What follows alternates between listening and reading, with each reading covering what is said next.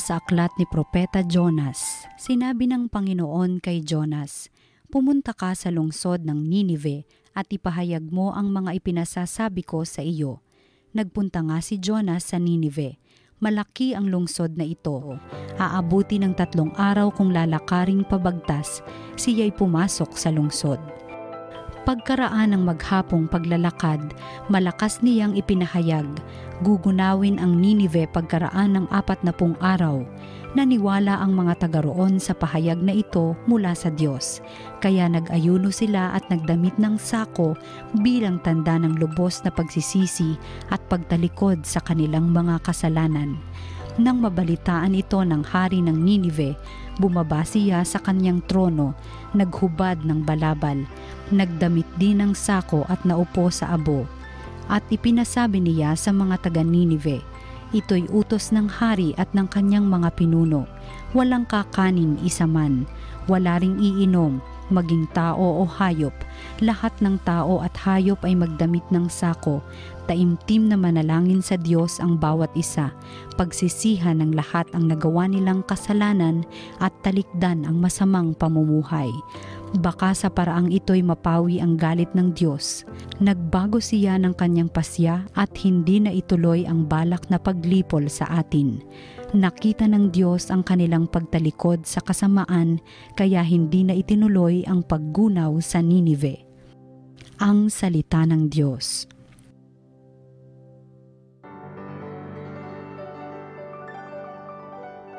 Diyos ko, iyong tinatanggap pakumbabat pusong tapat.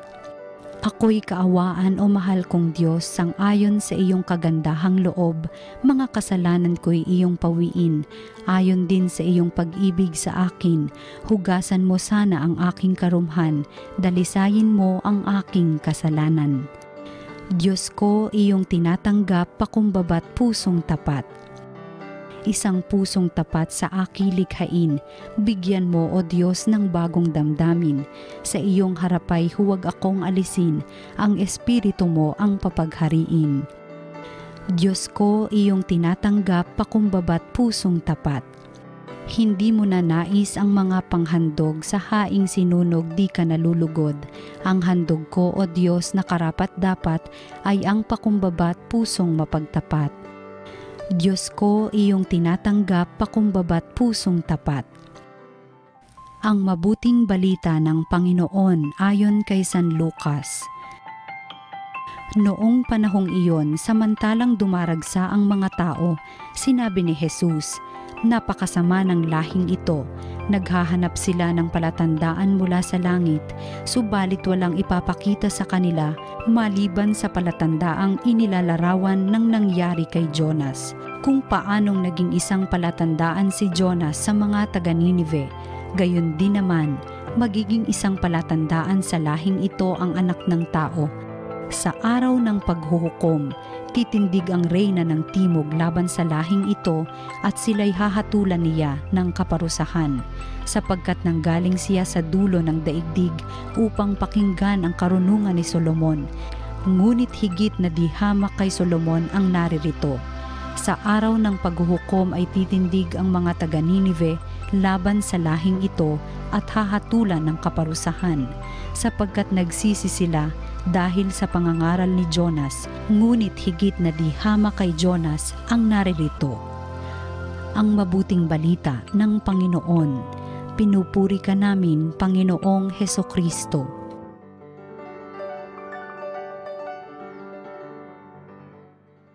Magandang araw po muli sa inyong lahat at ngayon ay Merkules na naman at narito tayo sa makabuluhang programa natin na Salita ng Diyos, Salita ng Buhay na kung saan nakikita natin ang ating buhay, ang ating kasaysayan na nakatala dito sa banal na kasulatan. Ngayon po, sa ating ebanghelyo, nakita natin na napakaraming tao na naintriga kay Jesus, nagnanais siyang makita. At uh, lalong-lalo na, siyempre, no, magpasa hanggang ngayon, ang mga tao ay ganun din. Kapag ikaw ay nasa krisis, naghahanap ka ng kasagutan at tinatanong natin ng Diyos at nais natin siyang makita. Mula noon, ang tao ay palaging humihingi ng palatandaan at kababalaghan ng presensya ng Diyos sa mundong ito. Pero wala namang interes na magsisi sa kasalanan at uh, magbalik loob sa Diyos. Ibig sabihin, itigil ang mga ginagawang korupsyon, panggigipit, panloloko, paninira sa kapwa-tao. Ngayon sa ating ebanghelyo, sinabi dito, lalong dumagsa ang mga tao. At kagulat-gulat ang sinabi ni Jesus sa kanila. Sabi niya, napakasama ng mga tao sa panahong ito. Sino ang tinutukoy ni Jesus? Etong napakasama ng mga tao sa panahon na ito. Iniulat ni Mateo ang pangyayaring ito sa kanyang ebanghelyo nang tinukoy dito ang mga pariseo at mga iskriba. So partikular yung kanyang mensahe para sa kanila. Pero dito kay San Lucas ay walang binanggit at uh, maari ang pangangaral ni Jesus ay di lamang sa mga pariseo at mga iskriba, kundi sa mga tao pang naroon na nakapaligid at sa lahat pa ng henerasyon hanggang sa huli. Ngayon, hanggang sa katapusan. Naghahanap ng palatandaan ang tao mula sa langit. Naalala ko rin maski ako'y nagkaganito. Sa panahon ng kalituhan, humahanap ako ng tanda sa Panginoon. Hinihiling ko na magpakita siya sa akin at magsalita sa akin. Buti na lang di nagpakita ang Panginoon. No? At hindi niya naman talaga gagawin to. At makikita natin kung paano niya tayo uh, pagsasabihan, no? Paano niya tayo pakikitaan ng tanda sa bandang huli. Kung tutusin, hindi niya kailangan talaga makakita pa ng palatandaan dahil sobra-sobrang pinakita ni Jesus sa pamagitan ng kanyang pagtuturo at pagpapagaling. Ang pagsisisi at pagsuko sa Diyos ng mga taga Ninive ay makikita natin bantog na bantog to sa banal na kasulatan kahiyaya nga tayo eh sa kanilang pagpapakumbaba at agarang pagbabago ng puso nang sabihin sa kanila ni Jonas na mayroong kayong 40 days ha, upang magsisi. Hindi na nila inintay pa no yung kinabukasan. Agad silang kumilos sa unang araw pa lamang at nagsimula na silang mag-ayuno. Tandaan natin ang mga taga Ninibe ay mga pagano hindi nila kilala ng lubusan ng Diyos at di sila sigurado kung sila'y patatawarin talaga. Kahit nga nasabi nila, di ba? Makikita ninyo ito kung babalikan yung uh, sinabi nila, baka sa parang ito'y mapawi ang galit ng Diyos. Kumbaga nagbabaka sakali pa rin sila. Tapos sa parte naman ni Jonas, hindi rin siya nangako na sila'y maliligtas kapag sila'y nagsisi at nagbalik loob sa Diyos. At kung tutusin, eto nga si Jonas, ayaw, nil, ayaw din niya na ang mga taga Ninibe ay maligtas. Galit siya sa mga ito. Nais niya na sila'y puksain ng Diyos. Ang tanging pinanghahawakan lang ng mga tao na ito ay ang pagpapahayag ni Jonas na may halo pang alinlangan. Alam niyo, sa araw ng paghukom, ang piniling bayan ng Diyos ay mabibigla na makita ang reyna ng Sheba. Itong sabi ni Jesus, na mamubuhay na muli pagkat bagamat sila'y pagano, naglakbay siya ng malayo upang mapakinggan ang karunungan ni Solomon. At masosorpresa din sila sa mga taga Nineveh na pagano din naman na mabubuhay muli sila dahil sila'y nagsisi sa pagpapahayag lang ni Jonas. Kumpara sa atin na walang dahilan para pagdudahan ang abag ng Diyos, sigurado tayo na di tatalikuran ng Diyos. Dahil alam natin na kapag ikaw ay may abang puso at nagsisisi, hindi tayo tatanggihan ng Diyos. Alam natin na higit ang habag kaysa kasalanan natin pero di tayo nananabik katulad ng mga taga Nineveh na magbalik loob sa Diyos. Parang baliwala lang sa atin, hindi natin to pinapansin. Si Jesus ay higit na dakila kay Solomon at Jonas. Siya'y suma sa atin. Ang anak ng Diyos ay nagkatawan tao para samahan tayo, para makapamayan sa atin. Nasa atin ang kanyang pagtuturo sa banal na kasulatan. Naririnig natin ang salita sa pamagitan ng simbahan. Pinupuspos tayo ng kanyang grasya sa pamagitan ng mga sakramento.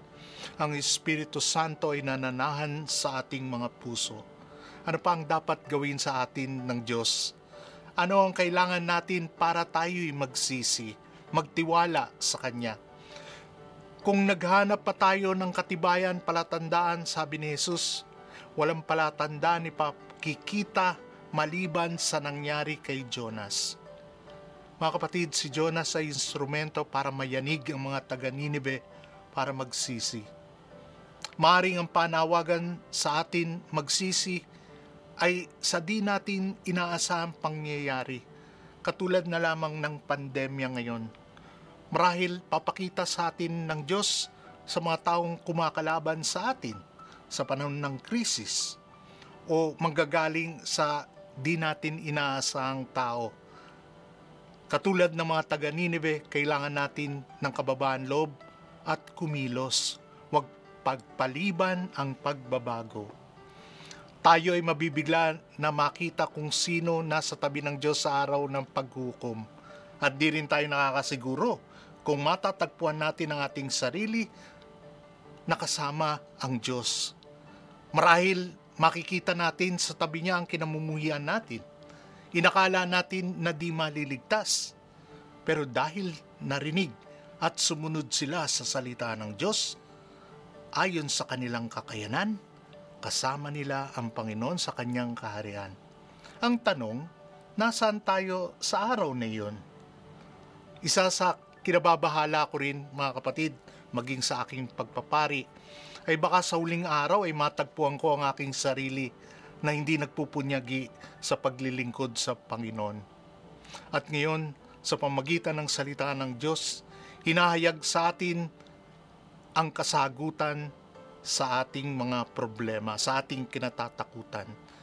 Gawin mo ngayon ang dapat sana mo gawin sa huling araw mo sa lupa.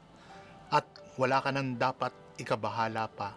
Ibig sabihin, ituring mo ang araw na ito na para bagang huling araw mo na dito sa lupang ito.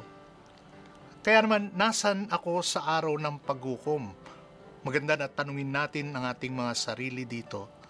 At ang sagot sa katanungan ay depende sa desisyon ko sa araw na ito at sa bawat araw pa na darating mula ngayon.